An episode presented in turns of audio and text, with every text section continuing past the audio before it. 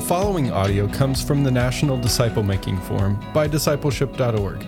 The theme was relationships, and Todd Wilson of Exponential led a track called Mobilize Disciples to Multiply Disciples.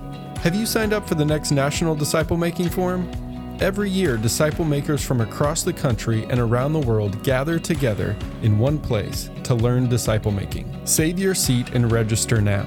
You can find a registration link at discipleship.org. At checkout, use promo code PODCAST to get 20% off your tickets. In addition to this podcast, you'll find many other great discipleship resources at discipleship.org as well. Now, here's today's track session.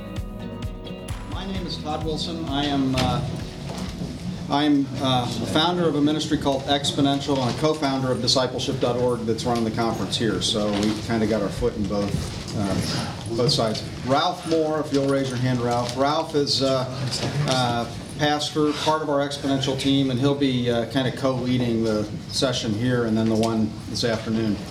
So what, what I need to do, um, and those that were here in the first session, you're just going to have to be patient for about three minutes because I'm going to do the real quick minimum update for the people that weren't here in the first session to help a little bit more make sense of what we're going to do in this session. Um, for those that weren't here, if you just mathematically, there's five five kinds of things in math: subtraction, the minus sign, plateauing, adding, reproducing, and multiplying. And if you take all of the churches in the United States and put them into one of those five categories, um, this picture basically takes the five, um, subtraction, plateauing, adding, reproducing, and multiplying. Um, 80% of U.S. churches are either subtracting or plateauing. About 16% of U.S. churches are in a growth orientation and adding. And then only 4% of churches are reproducing or multiplying. Um, and so most of us are here because we're interested in discipleship. Um, it was said from the main stage yesterday uh, that we don't see disciple making movements in the United States. Um, the same thing is true of church planting. We don't see actual multiplication movements in the United States. That's the, at level five, the zero percent. You can find a few examples of things that are touching on it, but we're not seeing sustained disciple making movements or church planting movements. What we do at Exponential is if you just boil down our kind of mission, we want to see this 4% at level 4 and 5 increase to greater than 10%. And so we are nutty every year. Um, we, we put together resources, frameworks. For those that weren't here at exponential.org, um, especially if you go to exponential.org forward slash ebooks, all of our ebooks are free. There's over 100 ebooks there. Um, all of the content we're going to cover in this session is in a free e- one of the free ebooks that you can uh, can get there. So you don't need to worry about taking notes too frantically. But in, in this idea of seeing the scorecard move from level, uh, you know, from the levels one, two, and three to where we get more in four and five, we're really intentional about what resources we put together. You might ask the question, well, why would Exponential be involved in co-founding discipleship.org?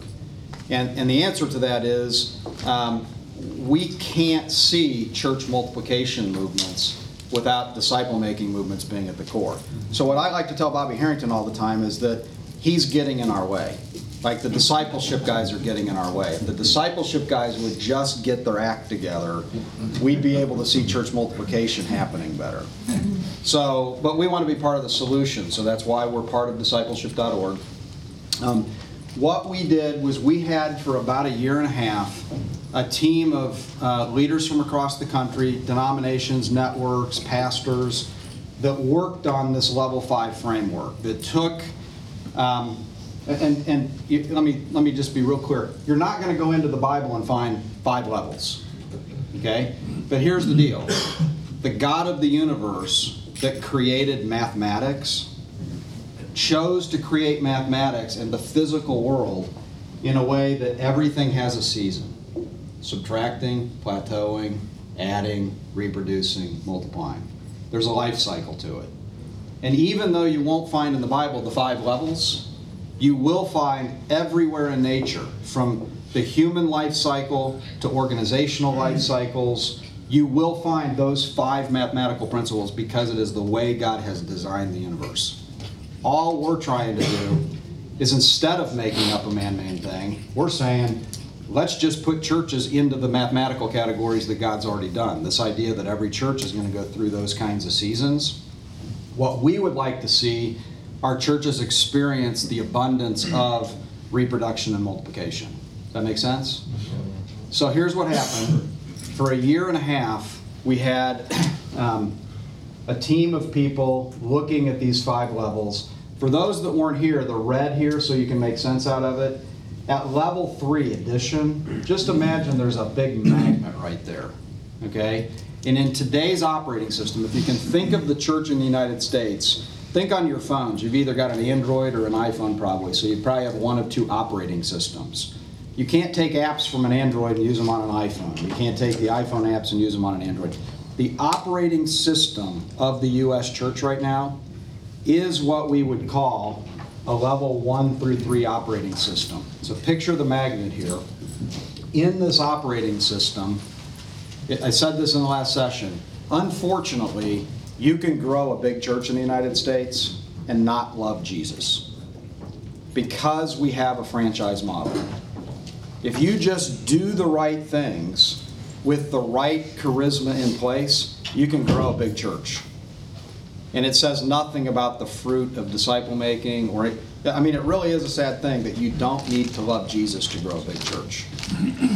That's the that's the downside of this 1 through 3. And here's what I mean by it. Get your killer programs in place, get the best children's ministry around, get the best music going around, have the best outreach programs around, have the best marketing around, get all those really good things in place in the formula, and you'll grow a big church if everything comes together the right way. But here's the deal a magnet works both ways. Those very things, the buildings that we take debt out on, the staff that we won't let go that helped us grow big, the programs we put in place to grow, all those things we go after for growth are the very things that hold us back from reproduction and multiplication. I'm going to suggest to you that the reason less than 4% of U.S. churches ever reproduce or multiply, and let that sink in what that means. Imagine what happens in the United States if 96% of people never have kids. Just let it sink in. What happens if 96% never have kids? Hmm. That's the situation we have in the United States is that 96% of churches never have kids. Okay?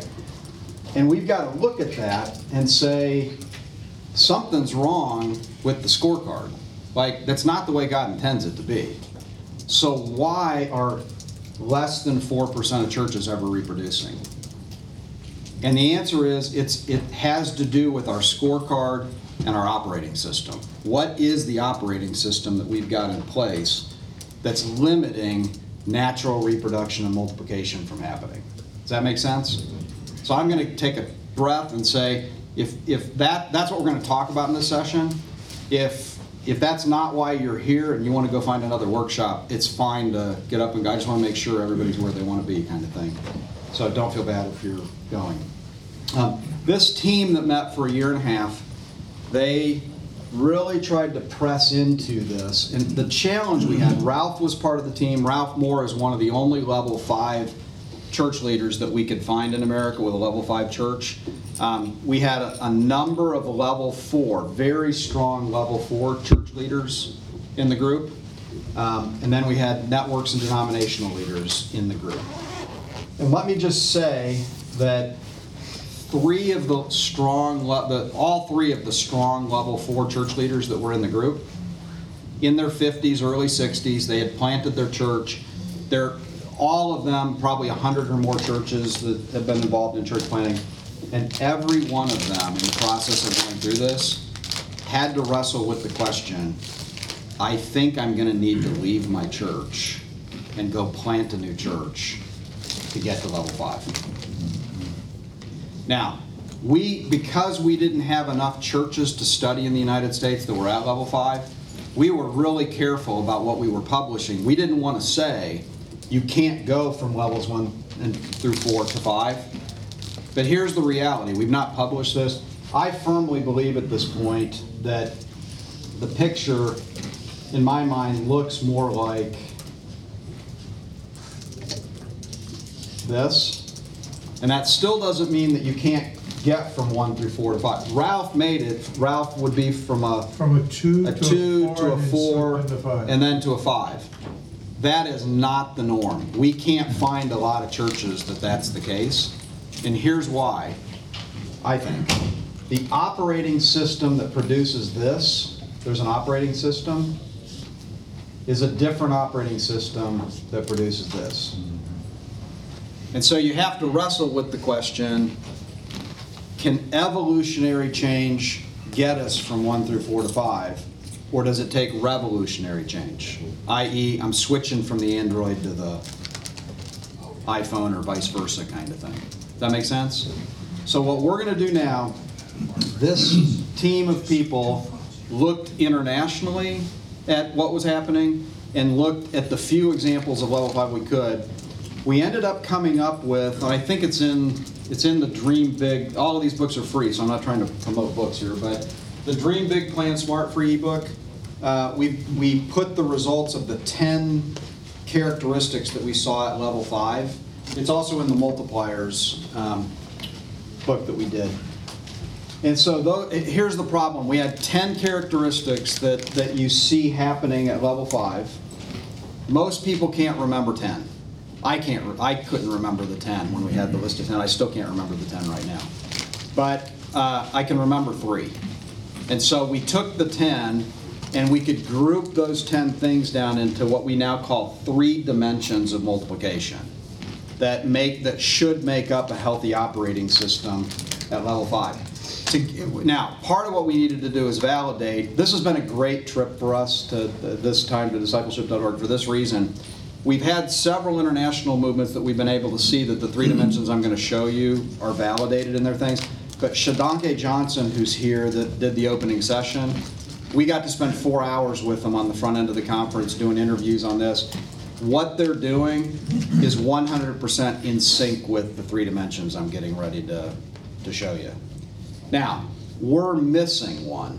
So I'm just going to give you the disclaimer right up front that the big takeaway, I'm going to show you three dimensions, but the prayer and fasting piece that everything starts with, I am totally convicted in the U. I get to see the whole landscape of church planting in the United States and what everybody's doing and all the stuff from the viewpoint at Exponential.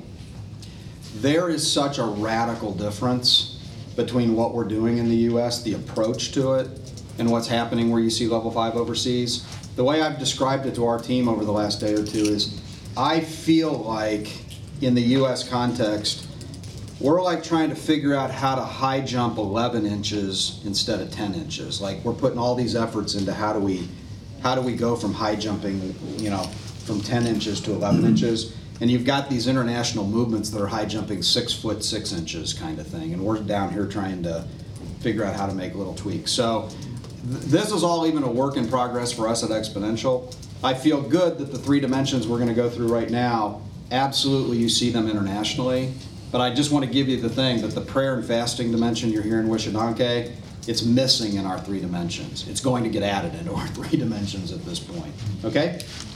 Any questions before we get going? Could you just tell me, why do we want to multiply? I mean, why is this so important that we want to get to four and five? I would ask the question. I would go, now's where I would go back biblically.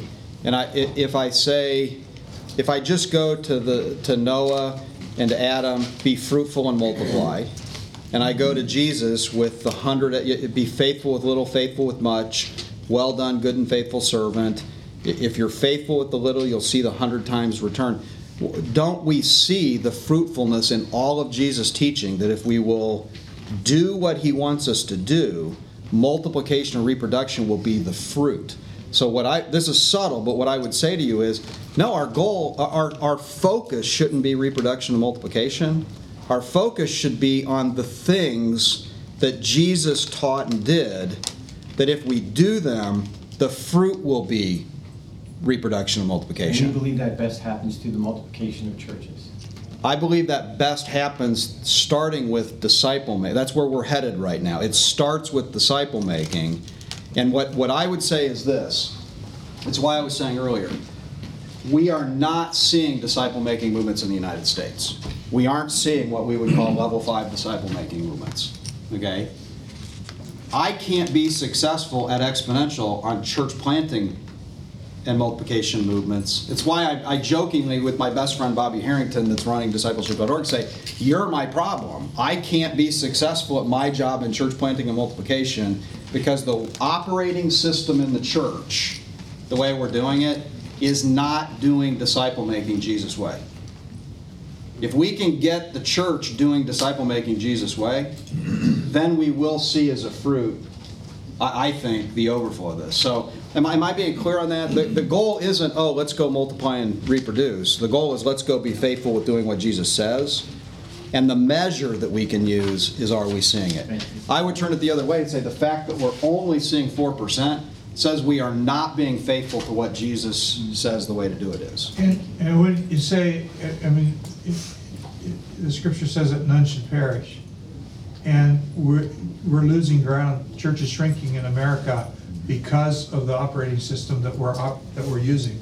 We, we we have to find a way to make disciples who make disciples who make disciples, or, or we're losing everything. Yeah. We're not doing the Great Commission. We'll get in, the third, the, the workshop this afternoon uh, on mobilization We'll go after what, part of where you're headed with it too, of if, if, if from Ephesians, if, if G, the fullness of Jesus can fill everything in every way, and the church then has a role, the church is the fullness of Jesus into every crack and cranny of society, how does the church and its people fill every nook and cranny of society? Can, can it do it if it didn't have church multiplication things going on? It, it, so, that makes sense? Are you gonna be sharing in this session about, um, you know, you said your church is a level four as an example. Like, like what, are- are these three things what your church needs to do to? Uh, You know what, yes. Okay. In fact, I, that's what I'll talk about. I'll, I'll link these three things to, to my church. Okay? Any other questions as we get going? And we will have time, we're, Ralph and I are building in Q and A time here at the end, so. um, All right. Um, We took those 10 factors, boiled them down to the three. Here's, I'm an engineer by trade for those that- that, that weren't in the first section. So you, I, I'm not, I can't do the teaching without some kind of graphs and stuff. So I'm gonna bring one more concept into, in, into uh, things here. Who knows what a tension diagram is? Any, any engineers in here? This is totally pastors, so this will be good. So here's what a tension diagram is. Um, Have you ever in ministry felt like you're drawn to the demands of there's a lot of nights a week you have to do stuff at church, but you'd really like to spend more time with your kids? Have, have, have, how many people in here make as much money as they would like to make in ministry, okay? And maybe you do, but a lot of people, there's this tension that when you're serving in ministry, your salary isn't real high, and so there's a whole lot of adjustments and things you've got to do. So the tension is, how do you do full-time ministry with a lot of places ministry salaries? So a tension diagram is simply getting those factors that, that are in tension, that we've got to figure out how to manage tension. So when I'm talking about three dimensions of multiplication, it's really three tensions that have to be managed. Okay? So here's how I'm going to draw it. I'm going to do a generic drawing first. Um,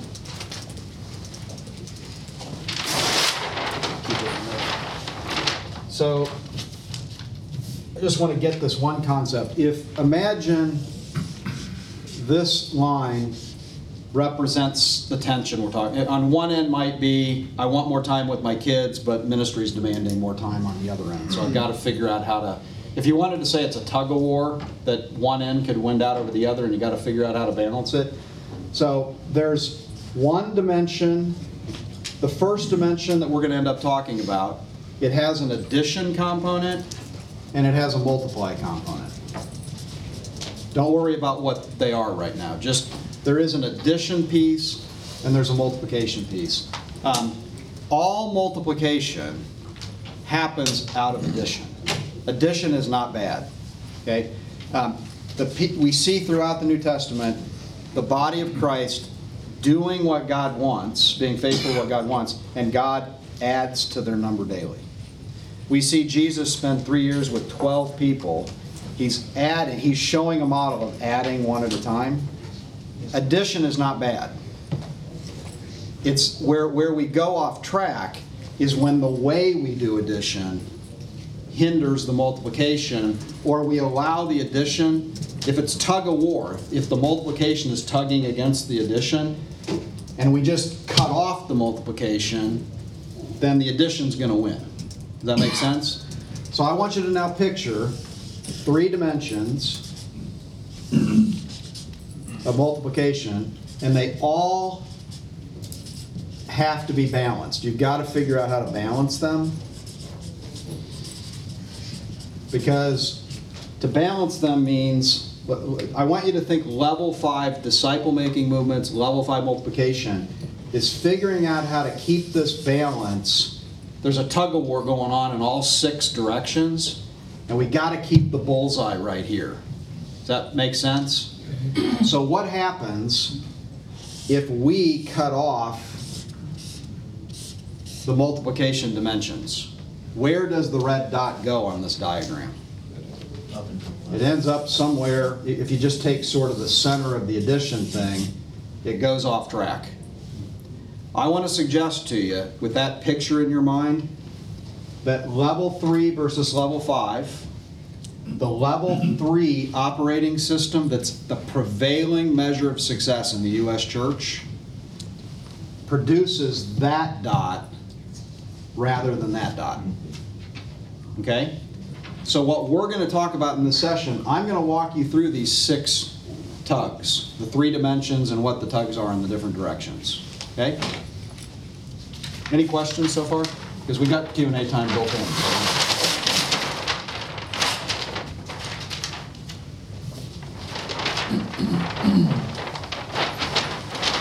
All right. Let me ask, ask it as a question. So, if, if you had to guess, uh, I, I said there were 10 kind of characteristics that we boiled down, that you could group down to three. What do you think the first dimension is, based on what we've been talking about so far? Anybody want to venture a guess? If you were, you're writing a book on, on multiplication movements around the world, what do you think the first core thing? We're, I- I've already said we missed the prayer and fasting, so let's push that one aside for a minute. You're past prayer and fasting, so what's the next characteristic? Start small. Start small. Somebody, is that what you said? Leadership development. Leadership development, Disciple making. disciple making. I'm gonna, uh, for sake of time, disciple making, if we, think about this, if we don't put disciple making as the core thing we're doing, what will distinguish what we end up working on from everybody else in the world? How will what we start be different than Starbucks, Walmart, Google, Amazon? Aren't we just going to start some great enterprise if we don't put disciple making at the core?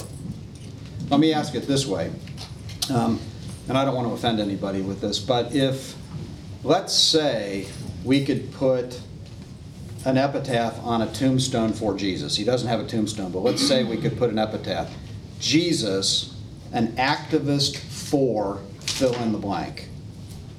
And we're going to pick one thing, okay? Jesus, an activist for fill in the blank. This is the most politically incorrect thing I'm going to say all day, okay? Let me tell you would not, well, if you had to pick one thing, I'm going to tell you what would not be on the tombstone.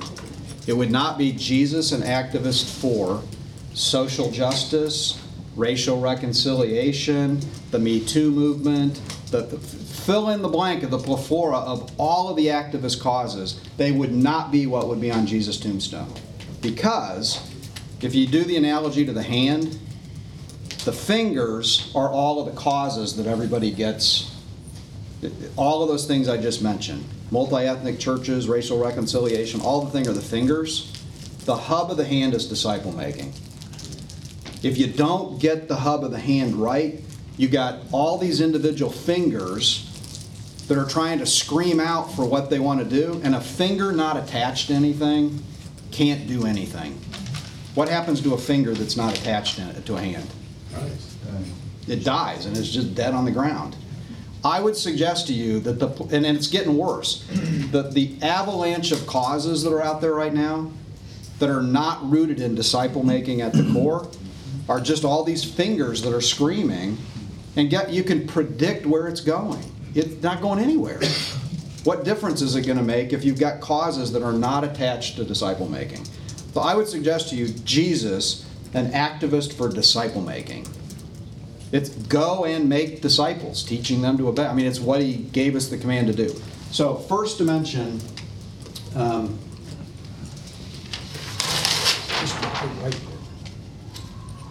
so let's take disciple making, and I want to do this in two ways. So let's do Jesus' way of disciple making, and then we'll compare it to how the level three operating system in the U.S. church does it. So, on the addition end of the spectrum, what was Jesus' method of disciple making for adding? What? Twelve. Invited twelve. He invited 12, Follow me. relational, follow me, keep, keeps relational, small, one on one at a time. So Jesus' method of adding was relational, one at a time. So again, we don't have to feel bad on the multiplication thing. I mean, Jesus showed us a method that what led to multiplication was adding one at a time relationally. What was his method of multiply? What's the multiply? Sending people out. The cost. Sending? What? Teaching? Teaching? Making disciples who make disciples. Making disciples that make disciples. I'm, I'm going to come back to the teaching thing. So, a disciple who makes a disciple. Now, look at this. It, it's just so pathetically simple. Like, it, we just miss. This is the core goose laying the golden egg. Add a disciple who makes a disciple, who makes a disciple, who makes a disciple, who makes a disciple. This is just a back and forth. The, the, the Jesus way of multiplication is disciples who make disciples. It's that simple. Like, that, that you don't have to go any farther than that. Let's jump to the teaching thing, okay? What did Jesus do for three? It, it, it, it's mind boggling to me that Jesus could have for three years filled up, uh, he could have been the most listened to person in the history of the world. He could have every day of the week got thousands of people together for teaching. Just think how many coliseums he could have filled in three years with what he was doing, with what he was teaching. He actually didn't choose to do the big group teaching as the method of multiplication. He chose to pick 12 that he would invest in one at a time, disciple relationally, disciple who makes a disciple who makes a disciple. That make sense? Now, let's talk about the level three operating system in the church. What is our approach for addition? Outreach. Well, let me ask this question first. Do we do one at a time? No. No. Bro. Think about it before, uh, think about it. Like, in what ways do we do one at a time and in what ways don't we do one at a time? Personal evangelism. There's personal evangelism. Inviting someone to come with. Me. Invite someone to come with me, come and see. Right? What, what all do we do? How do we add? Add one at a time. What's that? Program. Pro, programmatic. Can we just say, if Jesus' way was relational, our way is programmatic? In what ways is, is it programmatic? How, how much energy does the average church put into a Sunday, into Sunday? If you could add up the salaries, the time, the energy, the, the, the, the, av- the number that most people will cite is that in the level three operating system in the U.S. church, 80% of the energy of a church goes into, into several hours on Sunday morning. Mm-hmm. I'm going to suggest to you it does not get any more programmatic than that. Because now that 80% to Sunday morning, think about what happens on Sunday morning. Where do you meet? I got to have a facility. And if we're actually growing the way you want to at level three, I gotta take on debt or I gotta do capital campaigns. What do you do in that building on Sunday morning? You gotta have a killer good, if your band isn't better than the music down the street, you're toast. If your children's ministry isn't better than the one down the street, you're toast. But how do we reach new people? We got to have killer good marketing campaigns. We got to have killer good outreach events. There's, there's this massive programmatic thing that we do to get, to add one at a time. I still would say that in general, most churches are adding one at a time. It isn't like there's a whole lot of things that are 50 people at once are coming to know Jesus. It, it is a one at a time in the positive. The problem is we've cut off the relational part of how it is. The very best we do relationally is we do all we can as a church to get people to invite their friends to come to church. But if that's all it is, that's not disciple making. That's then it's definitely not Jesus' way of disciple making, right? So what happens? What happens if programmatic is the way we add?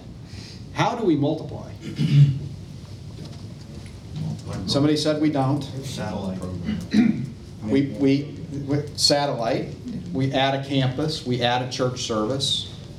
Aren't those the two most frequent things we do? We're growing programmatically, so we add another worship service. And we add a third worship service. And then we don't have any more time spots to do, we add a campus. We just keep adding more capacity so that we can add more one at a time. Pro, think about every one of those things. We add another worship service, so we increase our programmatic capacity.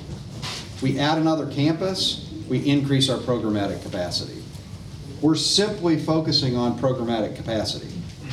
And whoever said we cut off multiplication, I'm going to suggest to you, in terms of discipleship, there is no multiplication. I mean, just getting bigger crowds to come listen to a Sunday morning service is not multiplication. We pretty much cut off this end of the spectrum. Is that making sense? And I'm going to suggest to you when we, uh, when we do the next two dimensions, this is the elephant in the room. This is the beast. This is the problem right here, that we are taking a programmatic approach in the operating system of church rather than a relational discipleship approach. This one thing throws the whole rest of the system off. If, if we could get Shodankeh Johnson up here to be talking to us about what they're doing, I, I, in four hours of interviews with them, I, I couldn't extract a program. In four hours of interviews, I couldn't extract a program. It is relational discipleship with relational gatherings, with obedience-based discipleship. It's, get this statistic that Shodankeh told us. They do discovery Bible studies, and so the average person who gets into a discovery Bible study with them, who gives their life to Jesus, guess what the average time is till that new convert starts a group? Three months. Six weeks. Just imagine that. Imagine, try to put that in the US context of small groups. Okay? Here's what would happen we wouldn't even let it happen. Because, why not? Why would we not let it happen? We don't think they're mature. Enough. We have programs that have controls on them that that kind of chaos would put wreak havoc into our programs. We just couldn't stomach it. That makes sense? Mm-hmm. So I'm suggesting to you, this is like the kryptonite of our existence right here, okay? All right, any questions on this spectrum before we go to the second? Just a comment, his society is, you know, if you look at the book Foreign and Familiar, mm-hmm. His climate, his culture is completely different. It's a mm-hmm. relational culture. And unfortunately, the US is going the other way. Mm-hmm. And things like streaming, you know, putting your, your Yep. services on the internet Yep. are just making it worse. Sure. In a lot of ways, because we started streaming recently at our church, And we've had people who were active attenders who stopped coming. Right. So they could sit home and watch it. I Right. think that's church. Right. And I'm, I'm not here to say it's easy, like, it, it, it's a challenge. It. Like, our culture makes it a challenge. Right. I think the question we have to keep asking is, it, that's the leadership part of it, there's a mm-hmm. challenge. But we, we have to come back to and say, are we suggesting that Jesus' simple method doesn't work in our culture in our time? Of course. And of course, we're not saying that. And- It- and- The question is, how do we get it to work? And research is showing that millennials and Generation Z are highly critical of the way we're doing church, and they're, they're crying for relational Yeah. Mm-hmm. situations, not necessarily to be discipled, because they don't understand that, non-believers, but they're, but they're going, the church doesn't offer what I need, and what I need is friendships.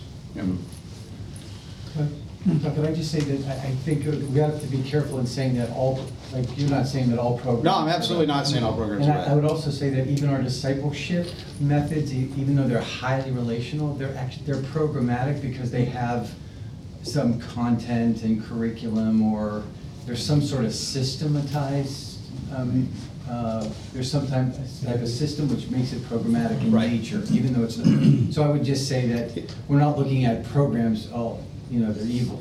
Yeah. Uh, I think it's a matter of emphasis. Uh, It's a, ma- I'm absolutely saying that we are putting programs so strongly Yeah. as our strategy that it, it, i- if we're, uh, look, I'm on staff at a church, I'm a missionary out of our church, I love the church, so, and I was an executive pastor for a bunch of years, I've lived the stresses of it, okay? If we're really honest, in the level three operating system, are we trying to get people to live as a family, 24/7 lifestyle the way that early church did? The answer is no. If we can just get them to pick three of, give us three hours a week. Give us an hour in worship, give us an hour in small group, give us an hour serving. And as soon as we go down that path, give us your compartmentalized, give us the three hours, give us the three hours, okay? We've lost the war. Amen. And that's, that's the champ, but that is the challenge of culture, that is our challenge to try to maneuver. And it's why I want to keep coming back to, the approach here of the three dimensions is to say, all right, yep, we're in a different culture and a different time with different stresses. So what are the core irreducible elements that if we're going to try to maneuver what the future landscape looks like, Ralph Moore is going to talk to us in the third session this afternoon. He spent over a year, this is a guy that's a level five movement guy, okay, who's convinced that the future in this culture is a bivocational micro church focus. And we'll get into this afternoon talking about that there's a whole lot of reasons for that that that get you there, but and it doesn't mean that what we keep that we're, what we're currently doing we stop doing. But if we're looking to the future, at how do we implement the kinds of irreducible minimums we're talking about in this culture, let me just suggest to you, the bigger elephant in the room than programmatic stuff here is pastors who want to draw full-time salary in ministry. And I, I, I've been in full-time ministry, and I'm telling you, it, that, that's the bigger, follow the money. Just follow the money. Okay? The average church in America is born with 40 people. It takes about 100 people to support the full-time salary of a full-time pastor and the overhead that goes with that pastor. There's a reason, the good news is the average church that's born with 40 grows to 80 in the first five years, if it survives. Guess what starts to happen when they get toward 80? It's starting to stretch the abilities of that one full-time pastor. The elders start having the conversation, if only we had some more money, we need to hire that youth pastor and that fill-in-the-blank thing. If we can just grow a little bit more, we can afford to get the second person. Look what that's doing. It's trapping them in this level one through three mindset. They're in scarcity at level one and two. They're desiring level three because it's the solution to their financial problem. And look what happens. Anybody know the average size of the average church in America? It's like 92. Wow. And there's a reason that it's 92. You bor- born at 40, you grow to 80 in five years.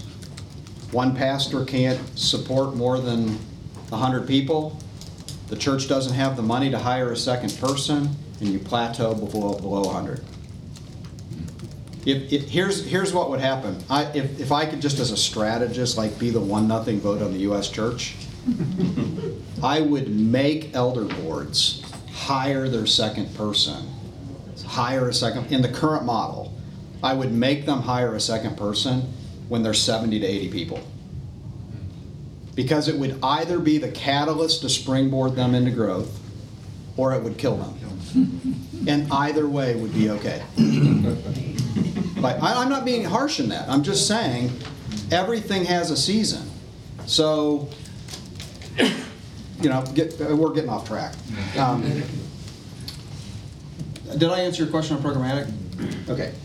So, second dimension, let's, let's say that we're really successful at doing it Jesus way. Let, let's pretend we are doing it Jesus way, a level five kind of thing.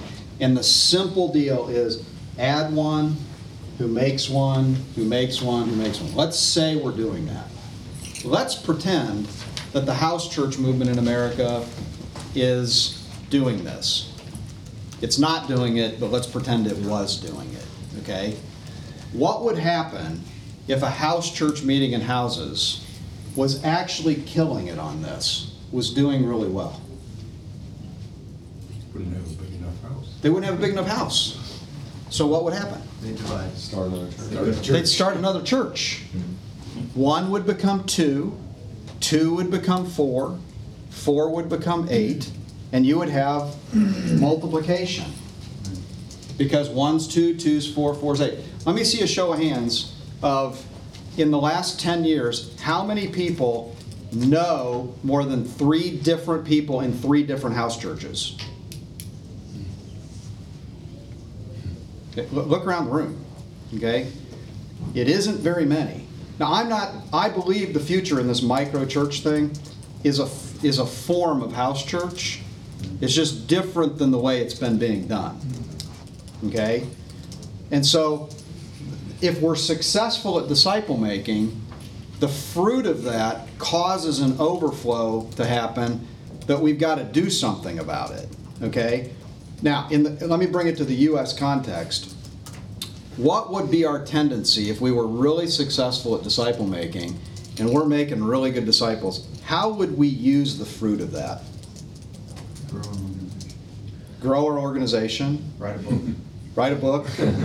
We, we would, if, if you think about it, and remember, we're now into what, the programmatic part, the fruit of how we would mobilize people. So let's, let's, the second dimension is mobilization. We would, we would have to figure out these, disci- when the 12, and Jesus, go- he says, go and make disciples, we got to decide what the go means. Like, what does it mean to mobilize? Does that make sense?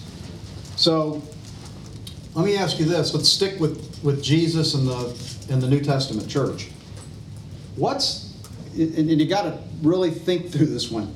In mobilization, what's actually the addition into mobilization? In the, think the early church, the Acts 2 church. What did it mean to mobilize people? Persecution. They're in persecution, but the, the family of God, what is mobilization in the early church? House to house. House to house. It, it- th- think about, it, it, we, we did several years ago at Exponential a theme on evangelism, and we, we went through the New Testament like three times trying to really extract what is the normative primary method of evangelism in the New Testament. And I'm going to suggest to you it's insiders behaving in a way that outsiders want to be part of what the insiders are doing. Mm-hmm. In, in other words, it's the family of God being the family of God, showing the rest of the world how a family ought to behave. So, love for one another. On the addition end, what you've got is living in common. this is, the- this is the, the church's family. This is the one another's. This is the caring for one another, taking care of one another. It's the behaving internally, showing what a model family should look like, that outsiders want to be part of it inside. Would you consider that an attractional model? Yes, that's, that's why we can't just trash addition. The, think about, who doesn't, that is the new, the first century churches, it's an attractional model. Outsiders want to be like insiders. And it's how the numbers are being added daily. So that's Acts two to five. This is Acts 2 to 5. And on- and the other end is probably gonna start with Acts eight to eleven. So what, in, in the New Testament, what's the multiply in? Send. It's sending. It's live, if this is living in common, mm-hmm. this is living deployed. Now look at the tension, even in the first century church. Man, did they really want to be sending the people they were sending? Like, man, they're, they're such a great teacher, they're prophetic, they're, you know, it's like, there's this tension that the very leaders that are helping build a strong family are the same kind of leaders that are being sent. So there's a there's a tension on it, right? Now this is the, the Jesus way. Let's now jump to what's our way. So let's let's start with addition at the level three thing. When it comes to mobilization, here's what I want to say. What time do we go till? Eleven, I think. Eleven. 11. Okay, um, I'm gonna pick up the pace, we've got two days. Um, Here's, here's what happens with us on the addition end. I'm gonna suggest to you, there is not a better volunteer mobilization organization in the history of the world than the US Church. If you, Ron Edmondson in the back was just giving me a statistic. Ron, what was the statistic last night that you gave, like one point some trillion dollars of the church adding? One point two trillion. 1.2 trillion. Get this, if, I, I believe if you took the number of volunteer hours a week that the US church mobilizes, and you could somehow add up the next 10 organizations behind the church, you wouldn't have the volunteer hours that the church is mobilizing. The church just dwarfs everyone else. Now, assign a minimum, assign $8 an hour to the volunteer hours that are being generated by the church every week, you now have an economy, the church economy of volunteer hours put on an hourly wage is greater than over half of the countries in the world. Hmm. The, what we're mobilizing. Now, here's the question what are we doing with that economy?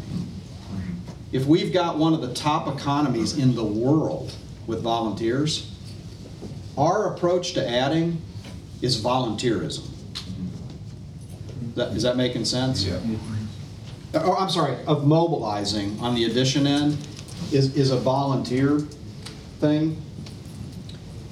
Now, here's the question. Why is that? Because it takes so many people to do the program. Look, this is why I said this is the elephant in the room. The reason volunteerism trumps the family living together part of it, the one another's, is it's a busy culture. They got all kinds of stuff to do. We got to get three hours a week out of them. So, And we got to run our programs. so Philip, in the first part of Acts, is doing that. But in Acts eight, Philip, because of persecution, is mobilized and goes into Samaria.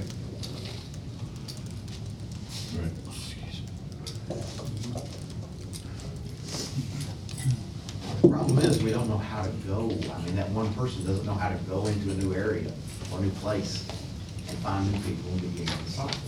Right. Well, it, it, part of it is, it- let's go down that path in the third session today, but we've got to ask why, why not? It, could it be that the church just doesn't see its role in that way? Like, uh, I would suggest to you, we don't even have to argue over this one. If less than four percent of churches ever reproduce and ninety-six percent are never having kids, we don't even have to argue over it. We're not doing it. Well, it's back to the magnet, right? We can't let them go. We can't let them go. Why can't, the magnet explains it. Why can't we let them go? We need nine hundred people to do. We need 900 people to run our children's ministry. Yeah, they're- they're- The people we would let go are funding the capital campaign. The, the, the worship leader, it, how could we let go of this worship leader? He's part of why our great Sunday morning thing's happening. Is that, that making sense?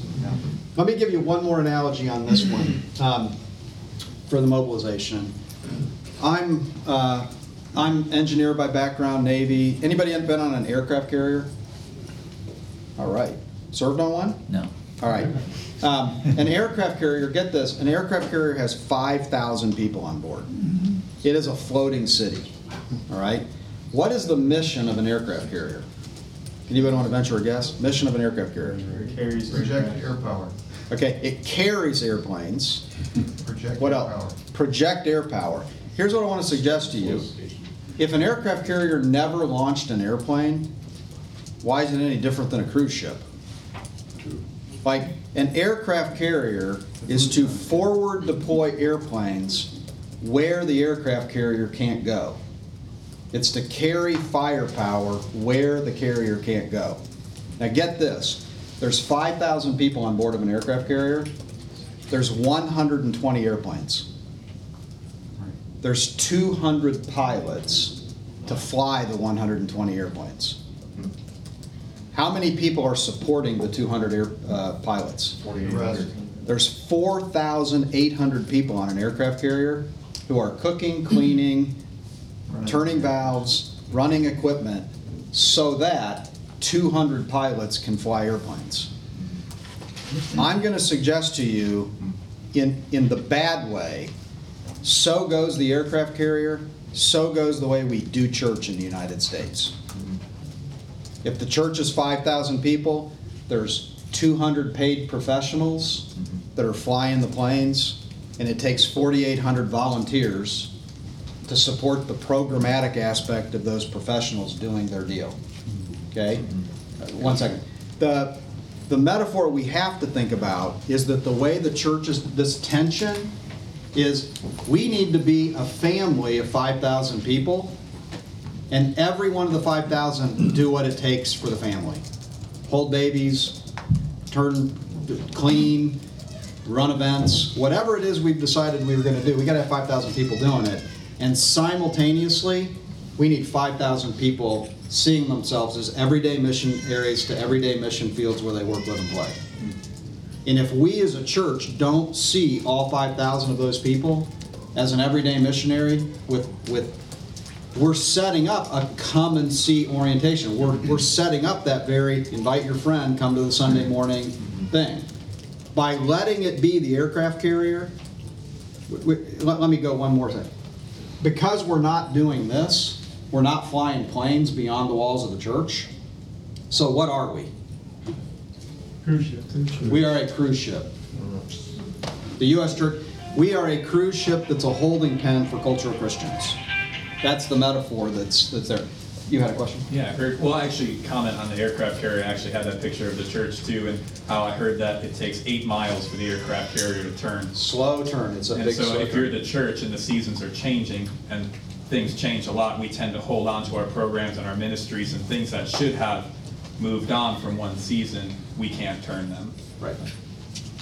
Yeah. And what's, here's what's really cool. I, I remember the first time I rode an aircraft carrier, I was up on the deck when it was leaving, and you had all these speedboats that were having fun with the aircraft carrier. The aircraft carrier is just majestically like floating through the water, and the turn is like you're talking about, it's a big turn. And you've got all these little speedboats that are just running circles around the aircraft carrier. I mean, they're doing it, and I'm thinking, man, how fun is that? Like, you know, man, I want to be a, I want to be one of those little speedboats.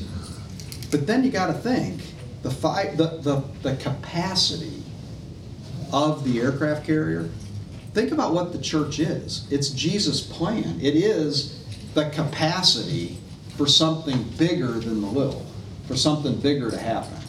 And in fact, the third dimension is, for lack of a better word, we're going to call this capacity building. And I'll define what that means. Just if you want to use the word church here, and there's an addition in and a multiply in. So when I say capacity building, here's what, here's what I want you to think. Inside your body are bones. And if, if someone is a 300-pound person, they have a bigger bone structure than somebody who's a 75-pound person. That- You you just, the bones have to support the meat and the flesh and what's gonna, gonna be there. Capacity is simply the infrastructure to support whatever's going on, okay? If I say to you, go get a gallon of milk out of the refrigerator, you get the picture of a gallon of milk, and what's a gallon of milk? It can hold a certain content. The, the, the capacity of one gallon, it holds a certain amount, okay? So here's what you have to think about. We'll go back to the house church analogy.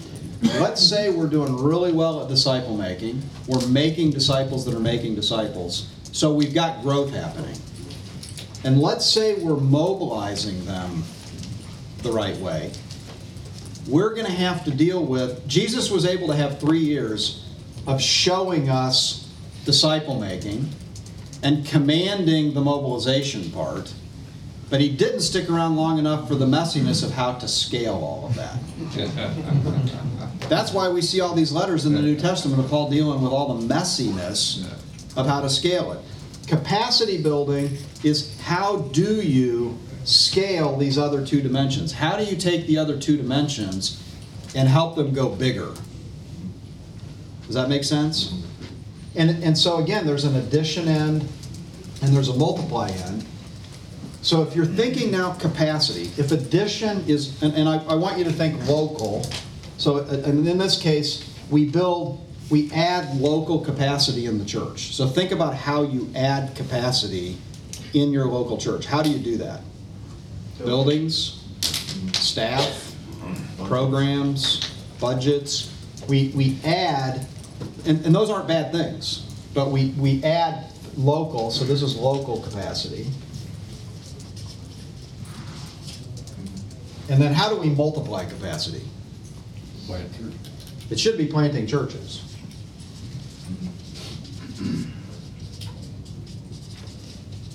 And and you can put multi-site in here too. I mean, there, multi-site is a form of, you- you- we can argue over whether it's local or beyond local, and depending on what the motive of it is, multi-site might be there and it might be there, okay? We've already said, we're not doing this, less than four percent of churches, mm-hmm. right? So let's talk about the local capacity. If programmatic is our approach to adding disciples, and volunteerism is our approach, volunteerism to, I should have mentioned this, um, Bob Buford uh, from Leadership Network and Halftime ha- used the motto, um, you know, you're either an organization that's, we can do it, you can help, or you're an organization that is, you can do it, how do I help you? Home Depot's motto used to be, you can do it, how can we help you? So I would suggest to you that the church at level three functions with a we can do it, we can do the program, you as a volunteer can help us do the program.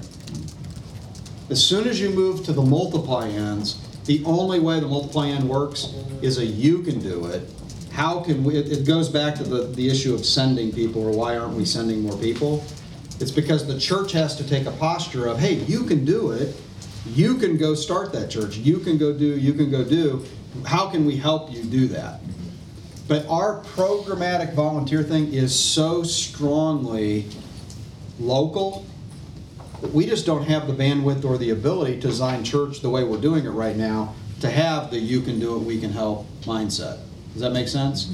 And, and so what happens up here is our, the way we're doing local capacity is really to scale programs. It comes back to our, our programmatic approach to how we add. The way we're going to grow our church is through programs. So we've got to have volunteers being mobilized. And we have to build capacity locally that's going to increase our ability to do more programs. That make sense? No. All three of those things, all of these are really pointing toward programmatic. So on that first chart that we had over here, we've cut off the multiply end, and instead of getting the bullseye here, look what's happened. Our bullseye is the programmatic piece, where we're, we are perfectly designed in a level three operating system to get exactly what we're getting. That makes sense? So the difficulty in this is where culturally, where people are, we are, we're, th- this is where the countercultural thing comes in. We're trying to offer programs that will please and re, the customer is that really busy person in culture. So we're trying to adapt our programmatic approach to how do we reach this culture that's really busy. And here's the, the counterintuitive thing, is we are not doing any favors in the way we're doing it. Because we are allowing people in that approach to not have to be part of a 24/7 lifestyle of, of living your faith in a family. We're playing to the pick three. And it's fueling our programmatic piece. All right, Ralph, can you help with the Q and A stuff? Sure. We're, we've tapped to 11, right? Yep.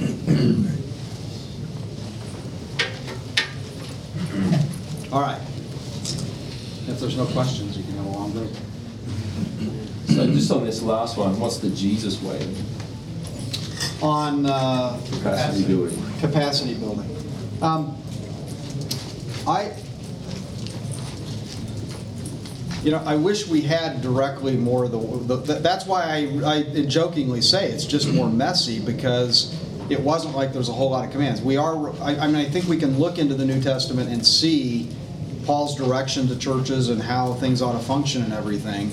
But I, think if these two, here's how I would try to answer it. These two dimensions are the active functional things. So the answer to the question lies in, what does it mean to, if you, if we can figure out these two, what does it mean to build local capacity that helps support the Jesus way of doing these? Could this be where prayer and fasting?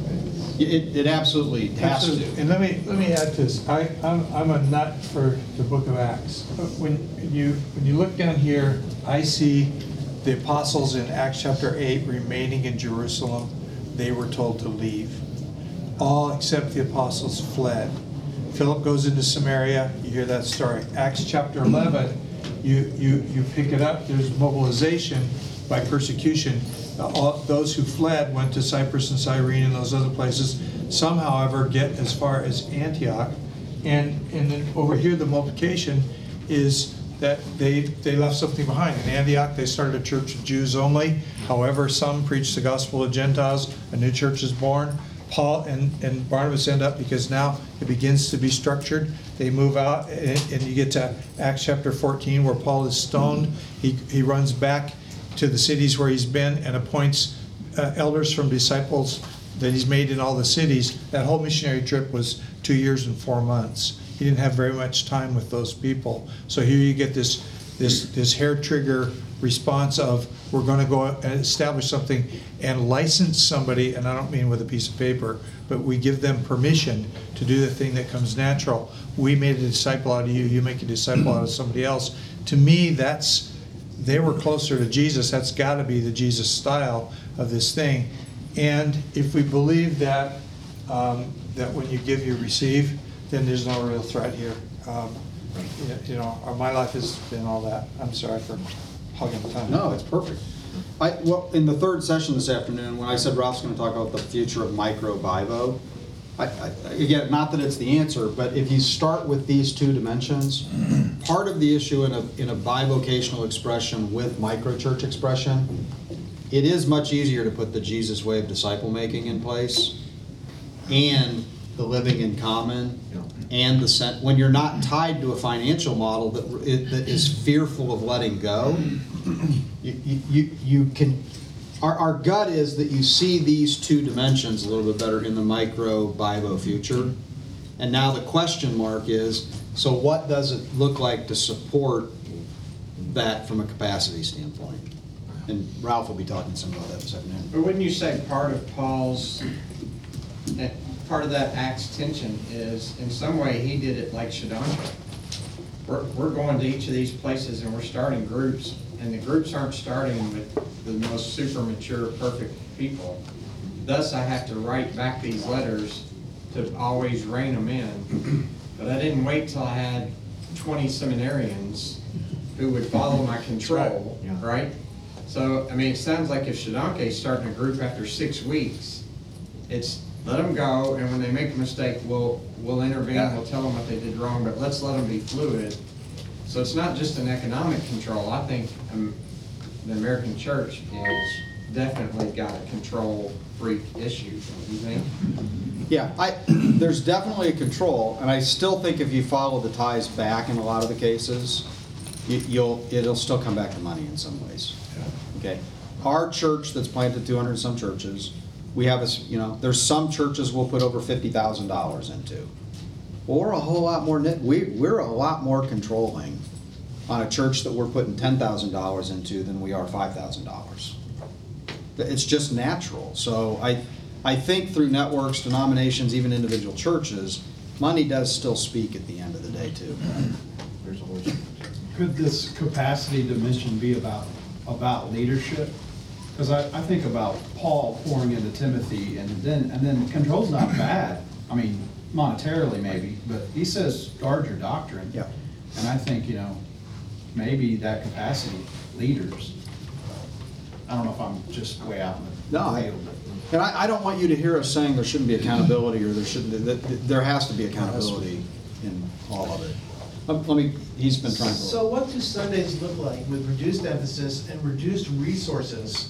Um, Are we only gonna maybe do Sundays once a month, or maybe um, we don't have paid pastors anymore? I mean, those of us who are pastors are worried about our jobs under these models, but, uh, I'm just wondering what it actually looks like in real life. Let me, let me respond to that, because Jeremy and I have been talking. He's, he's pastoring a level three church. Sunday should look exactly like it always looked, and you should do something off in a corner, because you don't want to destroy a wineskin. Uh, You, you, you should But with leave. reduced resources, that But, means. but, but you, but you minimally, that's where the micro bivo thing comes in. You, you, you start with a lab thing and you experiment, and then, then ten years from now, you may have changed this culture by virtue of your success. But if you go in here and go, we're gonna bust this thing up so we can go out and do this, uh, we're all just gonna end up But I with meant for a nothing. new church, let's say we can start fresh, what would you project Sunday to look You're gonna talk a little bit about that in the next Yeah, a session. little bit about that, and I wrote a book that's on the Exponential website called From New to Five. Uh, I started a church uh, as, at level five in Hawaii, uh, after having started at, at wannabe level three in California. And so, you you know, it gets into that. But, you know, the one thing that I would caution is, you, you, you, you you need, there's a tension here, okay? I need to be open to change and embrace what I just saw up here. Uh, At the same time, I don't need to go and, and break the wineskin and destroy what God built. Uh, I- that- That is a real tension.